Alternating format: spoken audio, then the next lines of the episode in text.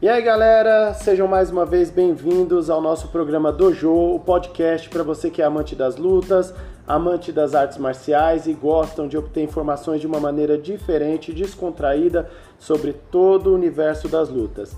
Bom, hoje eu estou mais uma vez com um convidado especial.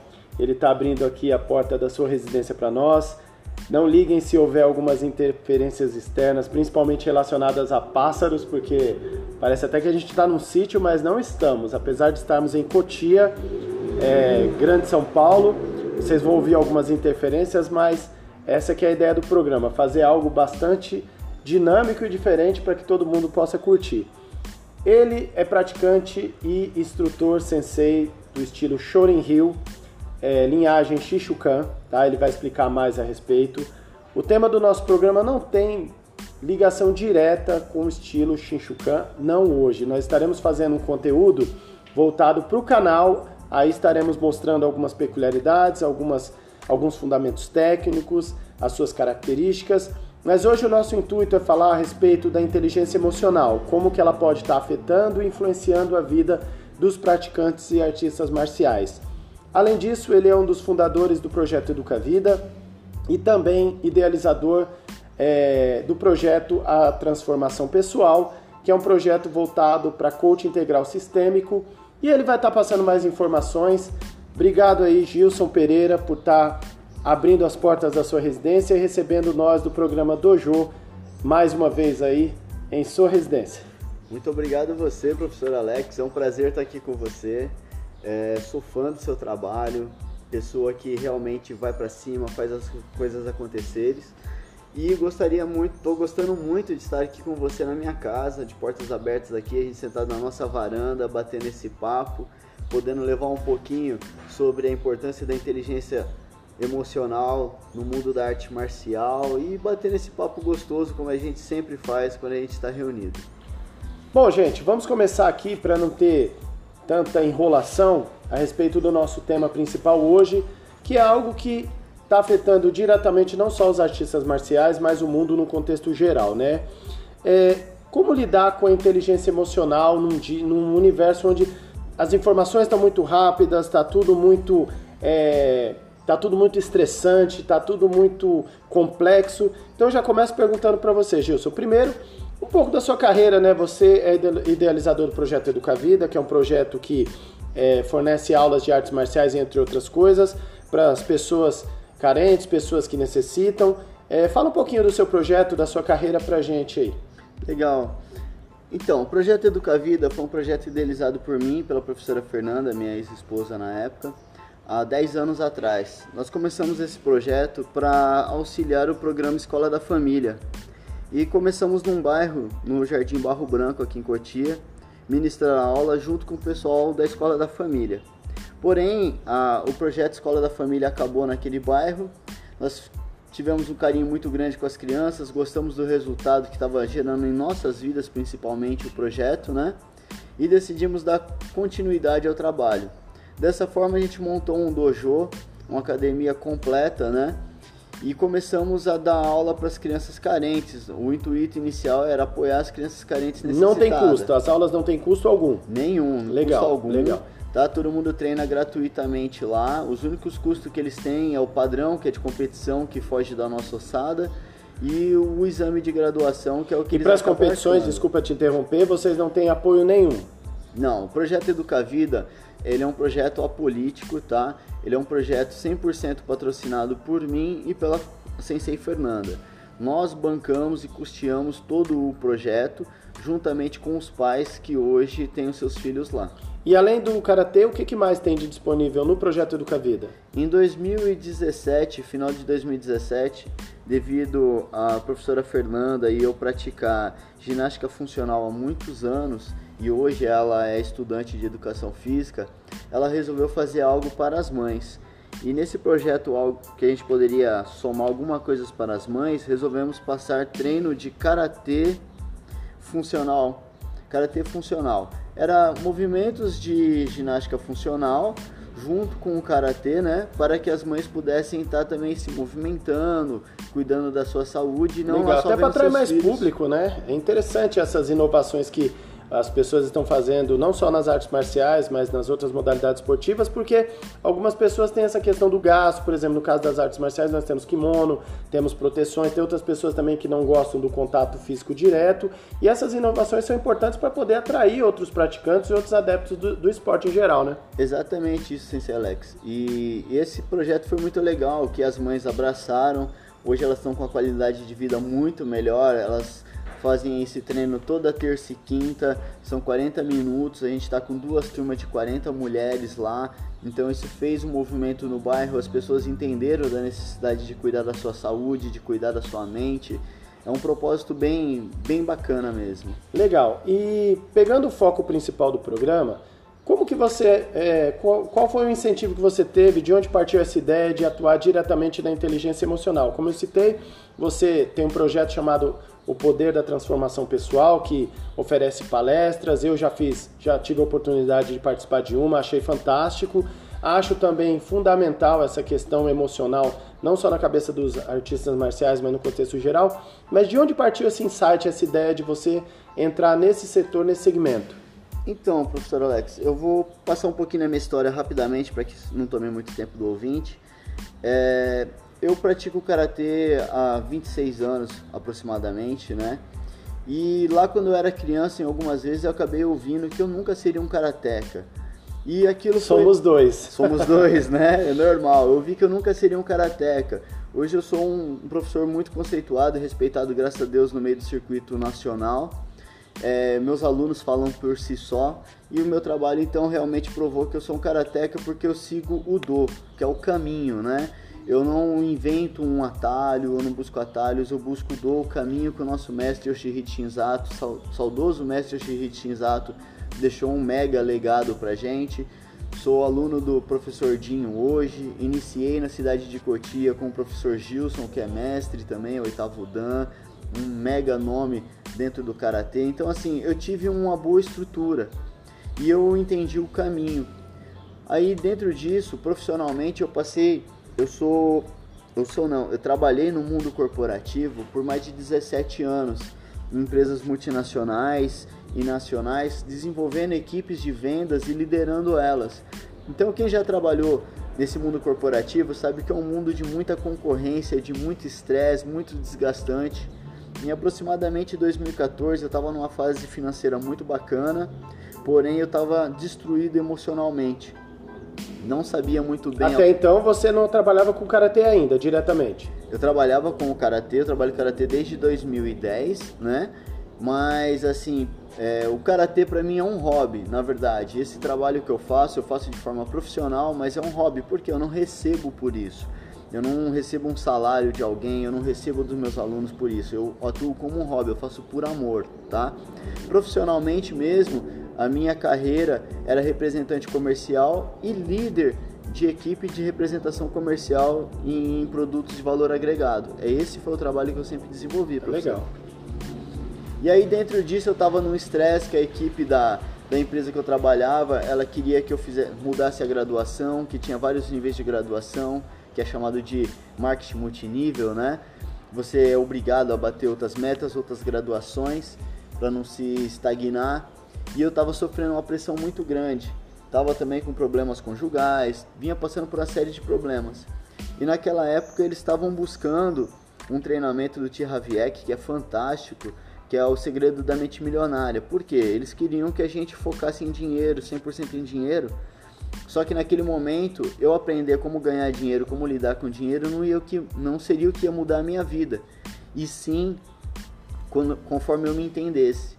Dentro disso, um dia eu estava meio quase que num quadro de depressão, estava dentro da minha casa assistindo o programa Ana Maria Braga. Imagina, Sensei, você é um executivo de uma empresa, você deitado na sua casa assistindo Ana Maria Braga. Então quer dizer que as coisas já não estavam bem, nada contra quem assiste. Se você é aposentado ou dona de casa, está tudo certo, mas um executivo nesse momento deveria estar dentro das suas ações, né, buscando na empresa. Produtividade, buscando né? produtividade.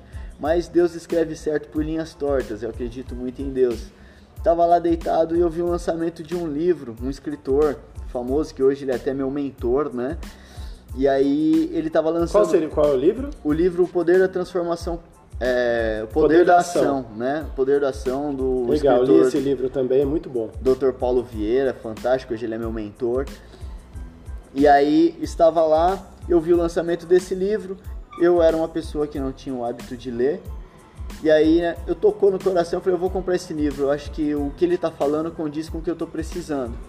E naquele momento eu vi uma, uma tábua de salvação que eu poderia mudar a minha vida comecei a ler o livro, comecei a fazer os exercícios do livro e minha vida foi mudando. E aí eu fui fazer um treinamento de inteligência emocional. E aí, a partir daí você foi focando e se especializando cada vez mais, investindo. Exatamente. Mas até então o seu foco era mais corporativo, ele não tinha como intuito é, aplicá-lo no esporte, isso veio depois. Exatamente, o meu foco era 100% corporativo. E aí quando eu entendi que eu precisava me resolver, foi nesse treinamento de inteligência emocional que a minha vida mudou, eu entendi que eu estava no caminho errado. Que o que eu fazia não era pelo dinheiro que eu ganhava. O, o que me gerava prazer não era a graduação, não era a graduação que eu vinha recebendo dentro da empresa, e sim a qualidade de vida. A qualidade de vida que eu gerava nas pessoas, o Legal. desenvolvimento pessoal que eu desenvolvia nas pessoas da minha equipe. E aí foi onde eu conheci o coach. Legal. E a gente pegando essa linha de raciocínio, né, falando de inteligência emocional, realmente é um fato que a maior parte das pessoas tem essa visão distorcida de que ela só pode ser aplicada no universo corporativo. Mas para não fugir do tema aqui, que é voltado para os praticantes de arte marcial, a gente pode pegar né, quando o aluno iniciante ele procura uma academia, que normalmente é porque ele sofreu um bullying, o pai procura porque ele sofreu um bullying na escola, ele é, enxerga a arte marcial como uma forma de defesa. As pessoas, às vezes mulher principalmente, foi agredida na rua, ela quer ter uma ferramenta de defesa pessoal. Se a gente pegar para analisar, ou também às vezes a criança entra na academia de arte marcial para poder, porque ela é hiperativa ou porque ela agride outras pessoas na escola, ela quer se tornar mais disciplinada. Involuntariamente, nós que somos professores, quando recebemos esses alunos, eles já vêm com problemas emocionais só que muitos dos profissionais dessa área, infelizmente, eles não têm um treinamento específico porque ele foge da, da regra que a gente está habituado, né? De treinar arte marcial ali de maneira tradicional. Você concorda? Concordo, professor Alex. Muitos dos pais, eles têm o hábito, já chegaram na minha academia diversas vezes, chegando lá, olha, eu não sei mais o que fazer com meu filho eu preciso que o senhor treine ele para que ele tá muito mal educado, ele tá batendo nas crianças na escola. Então assim, os pais hoje são muito omissos contra a educação dos seus filhos. Não estou falando de todos, mas uma grande maioria que chega nesse aspecto. Por quê? Porque eles não têm o mínimo de inteligência emocional. E através desse treinamento eu entendi ah, o maior ponto que eu entendi na minha vida era a importância de ser pai. Eu sou pai de um rapaz de 16 anos hoje Sou muito grato pela pessoa que ele é que hoje. Que também é praticante de artes marciais. Também é praticante de artes marciais, faz parte da Federação Paulista de Karatê, atleta de seleção, é, tem grandes resultados, tá? Então, assim, mas eu entendi é, a, a importância de cuidar da inteligência emocional do meu filho como pai, que eu não poderia transferir essa importância para a escola, eu não poderia transferir essa importância para um professor, eu não poderia transferir essa importância para a sociedade, que eu era o responsável por conta disso. E imagina na cabeça dele a pressão de ser filho, né? Para quem não sabe, é, eu e o professor Gilson já fizemos parte aí da seleção tabuanense de karatê, já fizemos parte de seleção brasileira do estilo Gojuriu, mesmo ele sendo de um outro de um outro estilo de karatê, nós já fizemos parte da seleção paulista de karatê juntos. E assim, eu fico imaginando para o filho de alguém sentir essa pressão não só pelo fato de do pai, né, tá cobrando sempre os melhores resultados do filho, mas também pelo fato dele ter um pai que já é atleta, que é técnico e ele tá buscando seus objetivos. Isso por si só já afeta o lado emocional do, do aluno, correto? Sem sombra de dúvida. O legal é que quando eu entendi o quanto isso poderia impactar na vida dele, eu desacelerei. Eu deixei ele tomar as próprias decisões dele, né? Sabendo que todo ato gera uma consequência. Então hoje a gente existe uma regra na minha casa. Hoje a gente não mora mais junto, mas a regra permanece, ele morando junto com a mãe dele. Que, que é, também é karateca. Que também é professora Ou de karatê. Ou seja, pressão é em dobro. Também é professora de karatê, também é da seleção, também já foi atleta dos jogos regionais, da, também já foi atleta da seleção tabuense. Então, assim, é, imagina o peso nas costas desse garoto. Só que a gente conseguiu fazer isso de uma forma muito leve, porque ele é obrigado a praticar um esporte, não importa qual. Desde que o coração dele balance por aquilo, ele é obrigado. E graças a Deus, para nós, ele escolheu o karatê e vem desenvolvendo de uma forma tranquila e natural. Então essa pressão em cima dele, ele aprendeu a lidar com o tempo, não só pelo fato de você hoje ter o conhecimento adequado para poder prepará-lo, mas porque ele também chega uma hora ou outra que a gente percebe que isso acaba sendo prejudicial, né? Sim, total. Tanto que chegou uma época da vida dele e falou: "Pai, não tô mais afim de fazer karatê, eu vou jogar futebol". Eu falei: "Perfeito, tamo junto, filho". O que, que você vai fazer pelo futebol? Se você vai jogar futebol, você tem que ser o melhor dentro da sua área. E aí ele pagou o preço, só que assim, nós que somos de esportes individuais, quando entra num esporte coletivo, acaba sofrendo um pouco porque o resultado não depende 100% da gente, depende de um grupo. E aí quando você não alcança, você está acostumado a fazer parte de seleção, você está acostumado a ser campeão, e aí você chega num, num grupo que está se iniciando, é claro, você está lá, se você é competidor, você quer vencer. E aí você acaba não vencendo, ele acabou voltando pro karatê, porque ele entendeu que dependia só dele e voltou pro karatê. Legal, legal.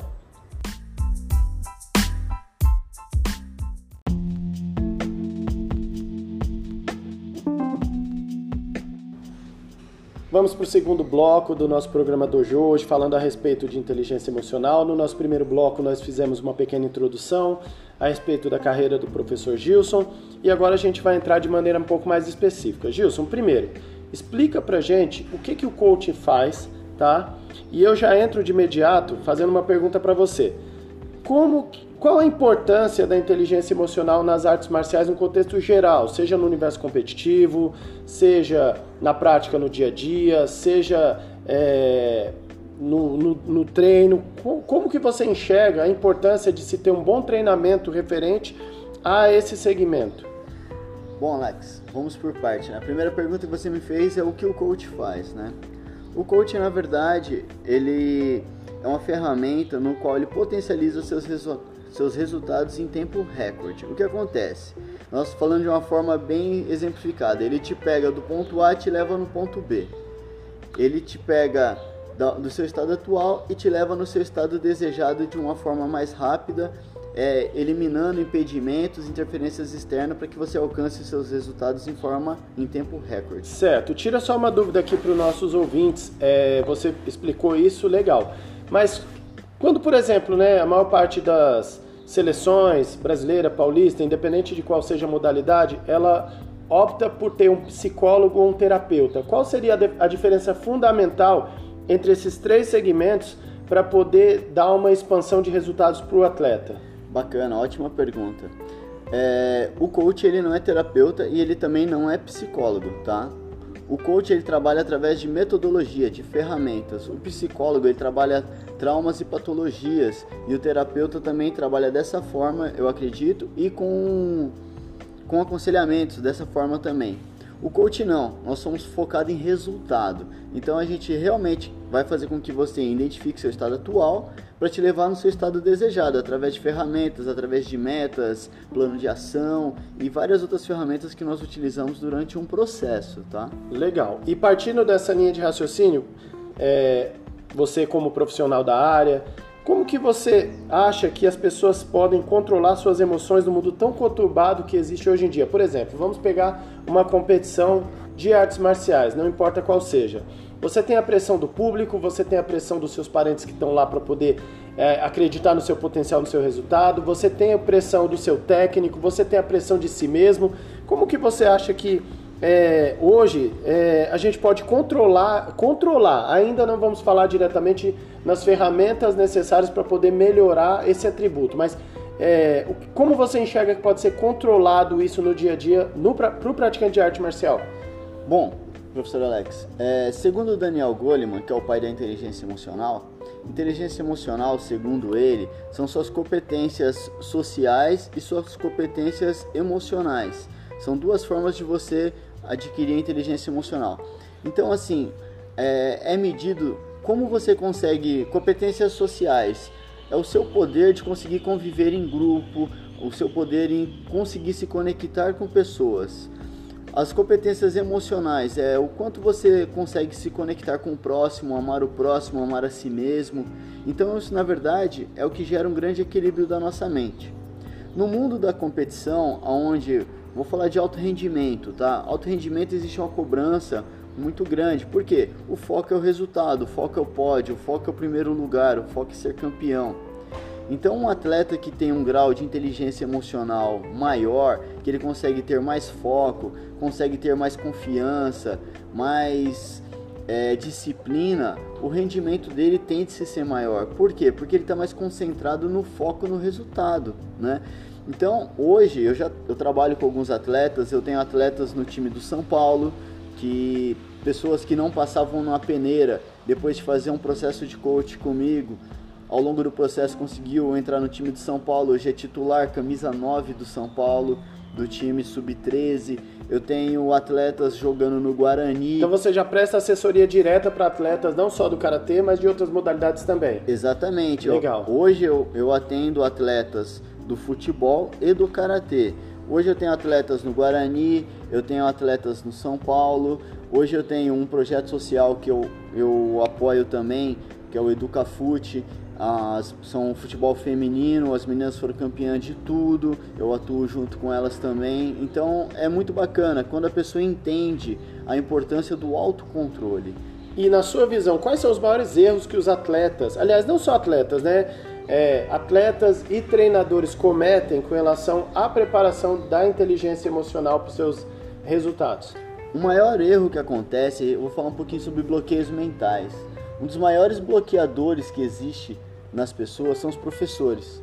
Porque é, nós temos algumas crenças. Crenças é todos aqueles todo o aprendizado que tivemos ao longo de nossa vida. E aí às vezes o professor ele é cheio de crenças limitantes, que ele não conseguiu alcançar os resultados que ele desejava. Os pais é cheio de crenças limitantes, de capacidade. Ainda tem a questão da preparação também, que muitas vezes ele foi deixando isso de lado por muitas vezes não querer trabalhar com isso e aí quando foi buscar a opção de trabalhar profissionalmente, ele deixou de lado sem dar devida atenção. Exatamente, ele veio carregado de todas essas crenças que é sobre os resultados dele e acaba transferindo isso para os alunos. Porém, assim, hoje está muito dinâmico, muito as pessoas estão buscando muito conhecimento, muito conteúdo, tem muita coisa gratuita. É, a internet está aí, tá bem fácil, né? A internet está aí. Então aquele professor que é tapado, hoje ele não tem mais espaço. Desculpa usar o termo tapado, mas a gente tem que usar. Aquele professor que é tapado, hoje ele não tem espaço no mercado de trabalho. Ele não vai ser uma, uma referência, né? Até porque o termo tapado que você acabou de citar, ele pode é, ser enxergar de maneira ofensiva, mas se a gente pegar tapado, fechado, né, as pessoas têm que estar abertas a novas informações, novos conhecimentos, porque como você citou, até um dia desses aí, vamos falar especificamente do karatê, é, nós éramos uma modalidade que buscávamos estar nas Olimpíadas, e agora estamos nas Olimpíadas. Exatamente. Só que é um outro universo, é um outro conhecimento, é tudo diferente. As pessoas têm que entender que tudo isso existe uma grande peneira, né? É, não é democrático, isso não é para todos, eu acredito é para aqueles que querem pagar o preço, é aqueles que querem ser diferente, né? Um atleta olímpico hoje ele paga um preço altíssimo na vida dele para poder representar o nosso país e para poder conquistar o sonho dele. Mas voltando falando sobre inteligência emocional, dentro disso é, essas crenças é o que trava muito a pessoa. Então essas crenças elas são programadas na nossa vida de 0 a 12 anos, pelos nossos pais, pelas pessoas que nos criam, pelas pessoas mais próximas. Então, assim, qual que é o maior problema dos atletas em específico? A crença sobre quem eu sou e a crença de merecimento. Muitas vezes ele não sabe quem ele é. Então, se você não sabe quem você é, você acaba sendo o que as pessoas dizem que você é. Então, se a pessoa disser que você não é, nunca vai ser um, um campeão, você vai acreditar porque você não sabe quem tu és foi igual eu falei, no passado disseram que eu nunca seria um karateca. Hoje eu me considero um dos grandes professores de karatê que temos no nosso país. E aí a gente já pega o fator ambiente e o fator social. Exatamente. E aí por quê? Porque quando eu descobri quem eu era, ninguém mais poderia mudar isso. E assim, é bíblico. É... Nós somos imagem e semelhança do Criador. A partir do momento que a gente passa não aceitar ser menos do que isso, ninguém vai poder dizer nada contra isso.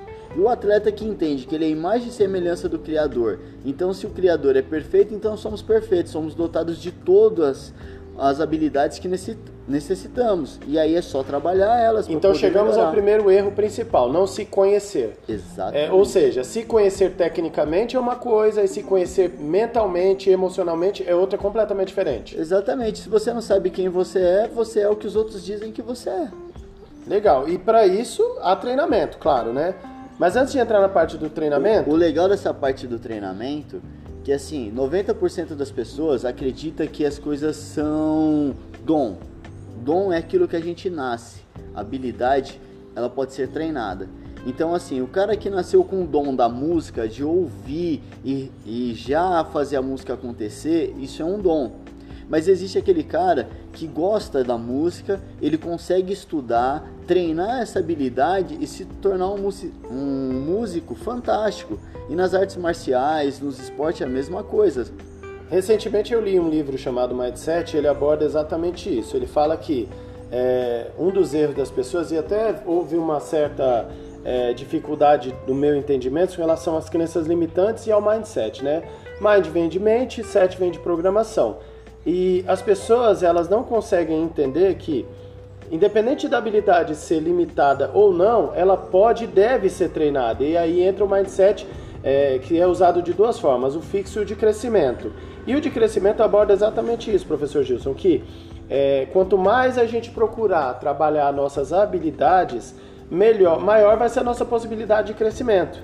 Exatamente. Eu estou acompanhando seus stories, estou acompanhando suas postagens no Facebook, estou vendo que você desenvolveu uma habilidade e disciplina de treino.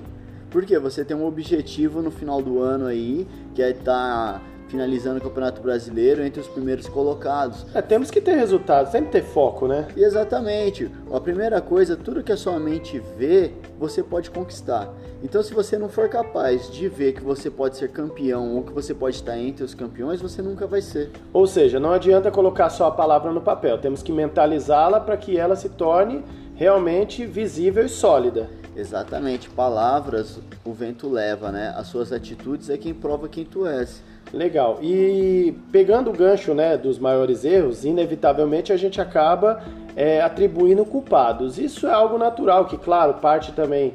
É, o primeiro culpado nisso tudo é, somos nós mesmos com relação à nossa autorresponsabilidade. Mas, é, quando a pessoa não consegue enxergar isso, ela vai atribuir culpados e muitas vezes isso ocorre. Na sua opinião, quem é o maior culpado por essa ausência na preparação mental é, dos alunos, dos professores, né, dos praticantes em geral. É o pai que vai lá e vende que o filho vai ser um grande jogador de futebol, vai ser um grande esportista. É o professor que na hora que pega o aluno, muitas vezes ele não enxerga que ele só está ali para realmente praticar porque gosta, só por, por uma atividade é, ou lúdica ou inclusiva e ele enxerga já um atleta de alto rendimento. Como você pode falar a respeito disso? Isso é muito, muito engraçado e muito polêmico, professor Alex. É, que eu posso dizer a respeito disso? Grande parte dos. Todo mundo tem um Neymar dentro da família no, no futebol, né? Verdade, verdade. O, o pai, eu era o Rogério Senna. eu era o Rogério Senna. o pai, todo mundo é o Neymar hoje, né? Então é comum o pai, quando traz o filho para fazer um processo de coach com, comigo, e ele fala: Não, que meu filho ele é muito bom, não sei o que. Ninguém tem filho ruim, gente. Então, assim, só que às vezes. É, isso é uma grande verdade. Não existe filho ruim, existe pai e mãe ruim. Isso é doloroso, gente. É, se caso isso doer para vocês, põe lá no mosaico do lado esquerdo. Um dia a gente conversa melhor sobre isso, porque é, é polêmico. Até porque, você pegando esse gancho, né? É, a gente coloca dessa forma negativa. As pessoas precisam entender, gente, o seguinte. É, nada do que nós estamos falando é negativo, isso vai muito relacionado a uma questão de ponto de vista. Nós não estamos dizendo aqui que o seu filho, o seu é, o atleta a qual você é, é, tutor, ele não tenha capacidades. Muitas vezes essas capacidades estão sendo direcionadas na para o local errado, para o objetivo errado, correto, Gilson? Exatamente, exatamente isso. Isso não, nada que estamos dizendo aqui é uma verdade soberana. São nossos pontos de vista. São observações. São observações embasadas em conhecimentos técnicos e estudos científicos, tá? Mas assim, voltando ao que você estava me dizendo, que os quem que é o grande culpado? Nós somos vítimas, né? Nós somos criados como vítima. Ninguém foi criado para ser vencedor. A diferença entre o povo brasileiro e o povo dos Estados Unidos que é muito grande, que nós somos criados para ser vítimas, nós somos coitados, temos que viver aquele assistencialismo. Não estou dizendo geral, mas uma grande maioria das pessoas foram criadas dessa forma. Nós somos criados para. Ninguém foi criado para ser um empresário, nós somos criados para ter um bom emprego, para sustentar nossas famílias, para poder dizer pagando as contas já tá bom. Ao contrário do povo americano que tem uma outra mentalidade que eles vieram para dominar o mundo. Até porque, Gilson, me, me permita te interromper, temos que tomar cuidado com a, a visão ser vitimista e ser derrotado. Ser vitimista, eu já estou antecipando uma derrota que sequer me ocorrer porque eu não consigo enxergar as ferramentas necessárias para que eu possa atingir a vitória. Exatamente, você, quando você é vítima, você não consegue enxergar possibilidades, porque você precisa de alguém para passar a mão na sua cabeça e, e, te endossar isso. Falar, não, coitadinho de você, o culpado foi o professor que não te treinou. Não, o culpado foi você que não fez além do que o professor te ensinou. Culpado foi o seu pai, o culpado foi você que poderia estar ali sendo atleta, buscando informações no YouTube, fazendo network com outros atletas de alto rendimento. Não, você quer ir lá treinar uma horinha por dia e ter resultado de quem treina 8 horas. Não vai acontecer, gente. Para de mentir para você mesmo. Isso é uma grande, uma grande mentira. Mas por ser vítima, você acaba acreditando que os outros são culpados. É igual comum acontecer nas competições. Antigamente eu até aceitava, né? Aí eu aprendi um contexto que diz que desculpas, pior do que dá-las, é aceitá-las. Concordo. Então, várias vezes eu vi alguns atletas meus chegando, ah, o árbitro que me prejudicou. Não, você não teve competência suficiente para convencer o árbitro que você era melhor que outro atleta e ponto. Você tem que ir lá e fazer. Quando você entra no cotô para lutar, você tem lá cinco árbitros e um atleta. Então você tem que ser melhor do que seis pessoas. Isso cara. a gente falando do karatê, né? Cada arte se enquadra nas suas regras. Isso, isso falando do karatê, que é a área no qual eu dou aula. Mas você, no mundo corporativo, você tem que ser melhor do que seu chefe, melhor que seus concorrentes. Não melhor do que eles. Você tem que provar para si mesmo, provar resultados através de resultados que você pode. Ou seja, culturalmente falando, nós não somos, não somos preparados, não pelo menos nas outras, é, nos outros setores, né, com exceção do futebol, a sermos competitivos da forma correta. Mas até no futebol acontece muito isso. É comum os pais falarem: ah, meu filho hoje não está no grande time porque existe uma panela. Ah, verdade, porque verdade. não sei o quê. E na verdade, existe as panelas, existe. Por que, que você não faz parte dela? A culpa é sua, irmão. Se você quer estar num ambiente no qual o seu filho precisa, então faça network com as pessoas certas, esteja no meio de pessoas certas. Agora você quer andar no meio de pessoas derrotadas e ter resultado de campeões? Não vai ter, cara. Você citando isso, Gil, é bom lembrar a história do Cafu, que ele prestou não sei quantas peneiras antes dele se tornar um, um atleta profissional. Aliás, não só ele, né? A gente tem o Viola como exemplo também, grande jogador que atuou no Corinthians. E, e outros que prestaram peneiras inúmeras vezes. Tem pessoas que vai lá na primeira vez já desiste. Professor Alex, eu vou falar uma coisa que é, é muito bacana. Eu conheço a sua trajetória como atleta e quantas vezes você já foi num torneio e você teve um resultado ruim? Bom, depende. Aí a gente vai falar quantas vezes eu fui prejudicado pelo árbitro, quantas vezes a minha luva estava soltando. Aí, que é um clichê, né? É, é um clichê. clichê. Mas disso... até a gente enxergar isso, precisamos né, amadurecer, nos tornar experientes para poder enxergar que realmente a culpa é nossa. O bacana disso que você falou é coisas que acontecem cotidiano, não verdade, disso é historinhas. E aí eu pergunto, quais são as historinhas que você tem contado para te manter nessa média que vocês têm hoje, gente? Se você não está tendo resultados positivos e grandiosos, é porque você está contando historinha para você. Para de contar essas historinhas que são os outros que estão te prejudicando. Assume a responsabilidade, bate no peito bate no peito no meu treinamento de inteligência emocional, a gente fala sobre isso, a gente traz isso para a pessoa que quem bate no peito assume a autorresponsabilidade pela, pelos seus deveres, pela sua forma física, pela sua alimentação, pelos seus desejos e pelas suas metas e seus objetivos, é, são pessoas que transformam a vida. E quando você entende isso, que não são os outros que são culpados pelo meu resultado, e sim eu que estou fazendo abaixo do que eu deveria fazer para obter os resultados que eu gostaria de ter, a sua vida transforma num estralo de dedo. E aí você passa de derrotado a vitorioso no estralar de dedo. Legal, pequenas atitudes geram grandes mudanças, né? Exatamente. Tony Robbins, que é um dos maiores coaches do mundo, ele fala que o que transforma a vida de um ser humano é o poder de decisão. E você tem a decisão de ser derrotado, tem a decisão de ser uma pessoa vitoriosa, tem a decisão de ser uma vítima ou de ser o, o artista. A escolha é nossa. A escolha é nossa. Legal.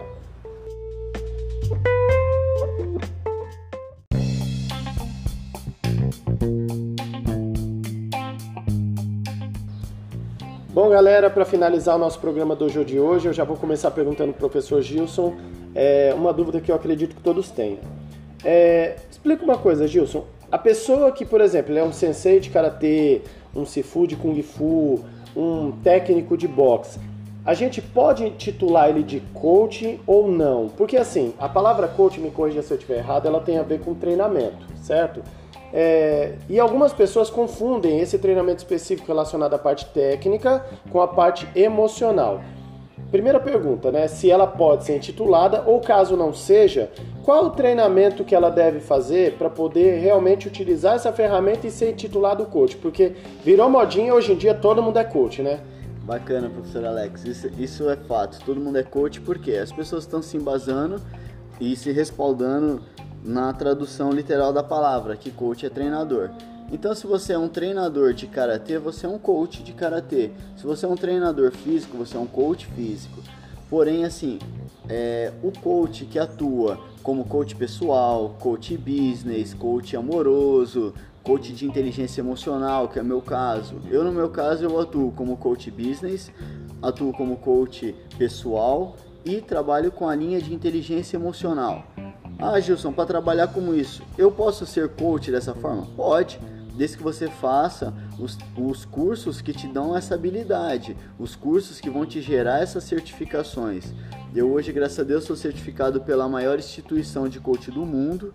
Tá? Hoje ela está em quase todos os países, minha certificação é internacional. São investimentos é, relevantes, mas vale muito a pena. Porém, é comum as pessoas saírem dizendo por aí que elas são coach, né? Então, vai do que vai da integridade de cada um, professor Alex. É igual a pessoa que compra um livro de karatê, lê aquele livro, ela pode dizer que ela é um professor de karatê? Se ela for não, uma é pessoa, se ela for uma pessoa íntegra, ela vai dizer que não. Mas também tem aquela pessoa que faz três aulas de karatê e se torna um faixa roxa e vai numa federação dessas portas de, de cadeia aí, vamos usar esse termo, e paga um valor e se torna um faixa preta e se torna um, um, um sensei. Não é um sensei, ela é apenas um faixa preta que pagou.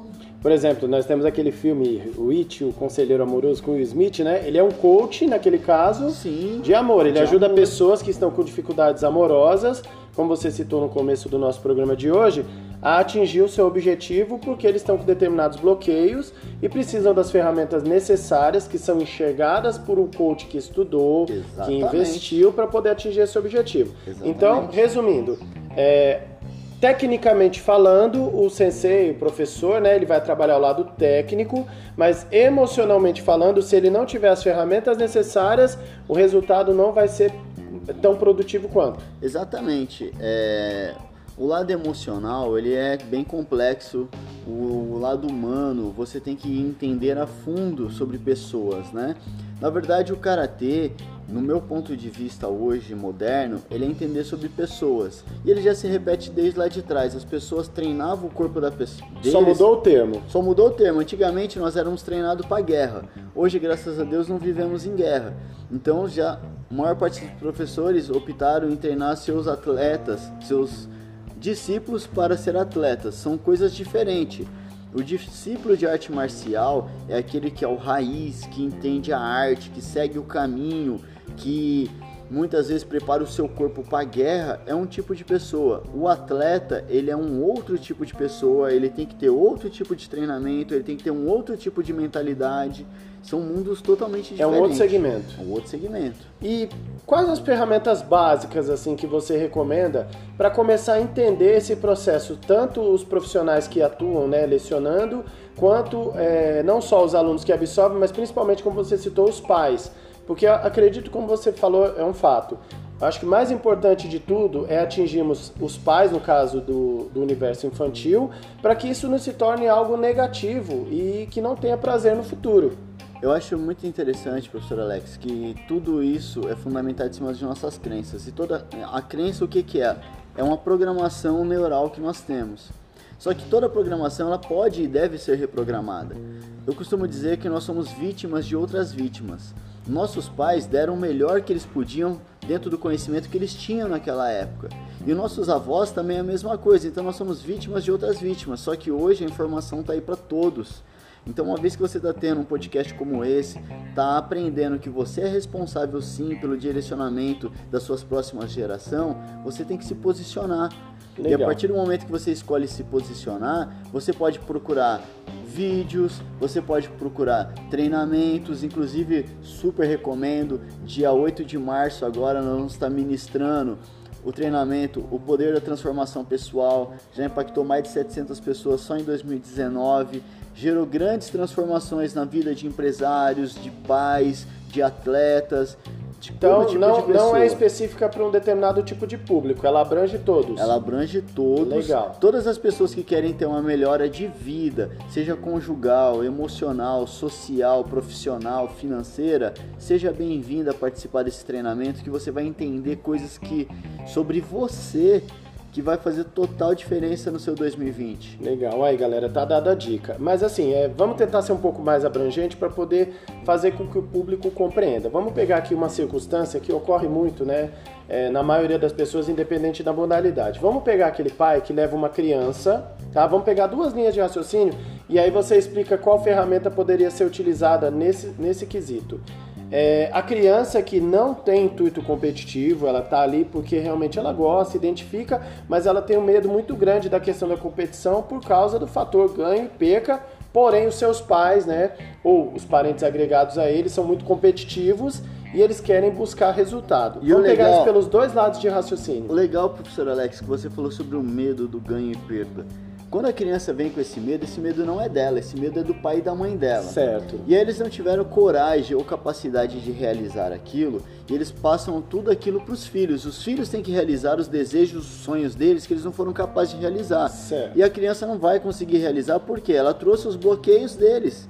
Então o seu filho é seu espelho. E se é o contrário, né? A criança já é competitiva e aí ela quer buscar essa oportunidade competitiva e os pais eles podem a criança pelo medo da, da derrota. Nesses dois casos, Exatamente. na sua opinião profissional, quais as ferramentas que podem ser usadas, pelo menos de imediato, para amenizar a situação?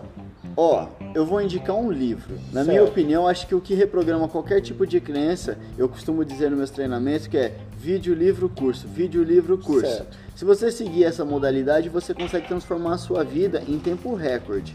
Então, assim, eu vou indicar um livro, O Poder da Autoresponsabilidade. Quando os pais lerem esse livro, O Poder da Autoresponsabilidade, entender que tudo que acontece na vida deles é responsabilidade deles, que 90% de tudo que acontece não está no seu controle, mas você tem 10% de controle, que é o que reflete sobre os 90%, vou explicar de uma forma mais simples, professor Alex. Você foi lá e me deu um exame no rosto. Eu não tinha o controle disso, certo? Os 90% estava na sua mão. Só que eu tenho o controle sobre os 10%, correto? Certo. Para quem não sabe, que exame, soco no rosto com a mão da frente, né? Exatamente. O que, que pode acontecer? Eu posso agredir você de uma forma verbal, eu posso agredir você de várias maneiras, ou eu posso tentar entender o porquê o seu exame me acertou e fazer com que aquilo não aconteça novamente. Então, assim, quando eu tomo posse da autorresponsabilidade e me torno dono desses 10% que é maior do que os 90% do que não está no meu controle, a vida muda. Gilson, o que você quer dizer com isso? Quando o pai entender que aquele medo que ele tem, que o filho dele se machuque num campeonato, aquele medo é dele e não, ex não exatamente que aquilo vai acontecer, e ele se torna uma pessoa autorresponsável, fala: Não, esse problema é meu, não tem que ser o problema do meu filho, e libera o filho dele para poder fazer aquilo, claro, com um professor de qualidade, um professor que preza o equipamento, um professor que preza a integridade física do seu filho. Ou seja, na verdade nós estamos falando dos pais, mas isso se reflete principalmente nos treinadores, né? Exatamente, porque assim, existe bons professores no mercado, Cotia, Tabuão, em várias partes assim que eu, que, eu, gigante, que eu já né? andei, né? por aí, até fora do país, eu conheci diversos profissionais de verdade, mas também já conheci muitos picaretas. E assim, o pai tem que ter o discernimento de entender quem é o profissional, quem é o picareta. É fácil identificar isso. É só observar que você vai identificar. Você é profissional na sua área, a sua esposa provavelmente é profissional na área dela. Ela sabe identificar quando tem um picareta e quando tem uma pessoa profissional falando. Então, assim, quando existe um grande profissional por trás disso, o seu filho, a probabilidade dele se machucar é mínima. Ah, mas ele nunca vai se machucar? Não, ele vai se machucar, porque é um, estado, um, um esporte de semi-contato. A arte marcial, ela é semi-contato ou de contato. Então vai gerar esse contato, pode gerar uma lesão, pode gerar um machucado. Porém, a pessoa que está controlando aquilo que está ensinando é quem tem o dom de poder minimizar esse problema. E tudo isso é relacionado a muito estudo, muita pesquisa. Muito estudo. Principalmente relacionado a si próprio, porque as pessoas costumam dizer que se conhecem, mas em termos de porcentagem, quantos por cento você acha que uma pessoa consegue se conhecer por completo? É complexo. Se a gente pegar as pessoas, os grandes players do mercado, os milionários, essas pessoas se conhecem muito, elas se conhecem 95% de autoconhecimento. O restante, elas estão trabalhando essas habilidades ainda. Uma pessoa mediana, uma pessoa medíocre, que está ali na média, ela se conhece tão pouco porque ela é movida pelas mídias. Então assim, quando você é movida pelas mídias, pelo seu contágio social das pessoas da onde você anda, pelos seus familiares, pelos seus amigos, e você vive aquela média, você não tem um autoconhecimento de si mesmo. É o famoso Maria vai com as outras. Acho que as pessoas mais velhas já ouviram esse velho ditado. Por que, que existe o Marias vai com as outras? Porque as pessoas que não se conhecem. Agora, quando você se conhece, você entende que você é imagem e semelhança do Criador, não aceita nada menos do que isso, e você vai lá, sabe que você já nasceu dotado de todas as capacidades, um cérebro fantástico, que você só precisa treiná-lo ele a seu favor, o mundo é pequeno para você, irmão. Vai pro pau, vai para cima. Legal, legal. Bom, como vocês viram, é, inteligência emocional, assim como qualquer outro assunto que já abordamos no nosso programa, é bastante extenso. Mas para fechar, eu queria que você falasse um pouco a respeito do seu trabalho, dos próximos passos, seja no karatê, seja na questão de coach na área de inteligência emocional. Quais são os próximos projetos aí? O que, que você pode aconselhar para finalizar com chave de ouro os nossos ouvintes aí do que eles podem fazer para melhorar e potencializar seus resultados? Bom, a primeira coisa que eu posso aconselhar a todos vocês vai parecer uma palavra dura, mas eu vou dizer: vai cuidar da sua vida. vai cuidar da sua vida vai correr atrás dos seus sonhos, vai correr atrás dos seus objetivos, vai estudar, vai se dedicar, sai da média, para de ter uma vida mediana, gente. Você veio no mundo para dominar sobre todas as coisas, inclusive a serpente. Isso é bíblico. Toma posse disso, vai pro pau, estuda, para de andar com amigos sem futuro. Se você quer ser um grande atleta, o primeiro passo você tem que se livrar de amigos sem futuro. Faz um network com pessoas que estão focadas no mesmo objetivo que você, pessoas que querem grandes conquistas. Comece a andar com pessoas vencedoras, para de andar com derrotados. Amigo sem futuro é aquele derrotado, é aquela pessoa que não quer nada mais para a vida dela. E tá tudo certo. O livre-arbítrio é um direito dela. Mas vai cuidar da sua vida, vai fazer por merecer, vai fazer as coisas crescerem. E perante ao nosso trabalho esse ano, nós esse ano temos uma meta bem ousada. O ano passado nós impactamos mais de 700 pessoas. A nossa meta esse ano é dobrar essa meta. A gente vai alcançar aí 1.400 pessoas impactadas com o treinamento Poder da Transformação Pessoal. Nós já temos uma agenda muito lotada. Temos treinamento em Cotia, segunda-feira. Temos palestra em Cotia, segunda-feira. Temos palestra Projeto Arte da Beleza. Temos projeto na Vargem Grande. E tem espacinho para as competições?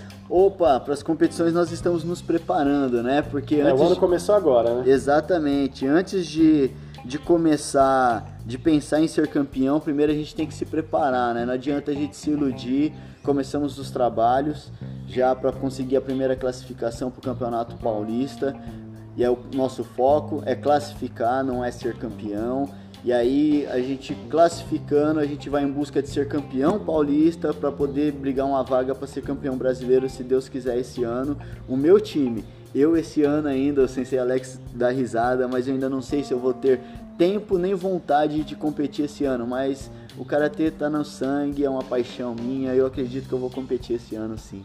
Legal. Bom, Gilson, obrigado mais uma vez aí por ter recebido a gente. Galera, curtam, comentem, compartilhem. Nós temos nosso canal aí é, Karatê Sensei Alex de Castro. Aliás, Sensei Gilson, são, quais são as ferramentas aí de comunicação com você? Aonde a gente pode achar o seu trabalho, tanto no Facebook como no Instagram? O que, que você pode falar aí para a gente poder, as pessoas que querem procurar e saber um pouco mais a respeito do seu trabalho? Bacana, professor Alex. Nós estamos em quase todas as plataformas. Pode nos encontrar no Instagram, é arroba Pereira. No Facebook também é coach Gilson Pereira. No, no YouTube também é Coach Gilson Pereira. Nosso canal do YouTube está um pouco desa, é, desatualizado, que o ano passado nós não demos foco nisso. Esse ano a gente vai vir com muita coisa boa, muita novidade. Você que quer desenvolver pessoalmente, a gente vai estar tá fornecendo isso de forma gratuita. Nós temos a, o nosso site gilsonpereira.criando resultado que tem lá a nossa agenda de treinamentos do ano. Convido você desde já a participar do Poder da Transformação Pessoal. Isso vai fazer grande diferença nos resultados seu do seu 2020. E eu vou dizer uma coisa para vocês, se o professor Alex me permite. Por favor. Se você fizer por onde, você fizer o que tem que ser feito, 2020 será o melhor ano da sua vida até então, gente. Acredita. Acredita nisso, esquece crise, esquece toda essa baboseira que estão falando por aí e vai cuidar da sua vida. Legal, problema solução. Ó, Estaremos colocando aqui no, nos comentários, né? A gente vai estar colocando aqui abaixo os, os, canais de informação do professor Gilson. Eu vou estar colocando também aqui o nosso canal, tanto Facebook quanto YouTube, para você estar procurando e conhecendo e compartilhando nosso trabalho e dê sugestões. Afinal de contas, estamos trabalhando aqui para vocês, para que as melhores informações, os melhores profissionais podem, possam chegar com qualidade. Gilson, obrigado. E é isso aí, galera. Eu que agradeço, professor Alex. Muito obrigado pelo carinho, muito obrigado pela oportunidade de poder falar um pouquinho do, do meu trabalho e falar um pouquinho do meu projeto social. Obrigado mesmo, pessoal. Não leve a mal a palavra vai cuidar da sua vida. Entenda isso de uma forma positiva, tá? Fiquem com Deus e 2020 será o melhor ano da vida de vocês até então. Grande é abraço. Fomos!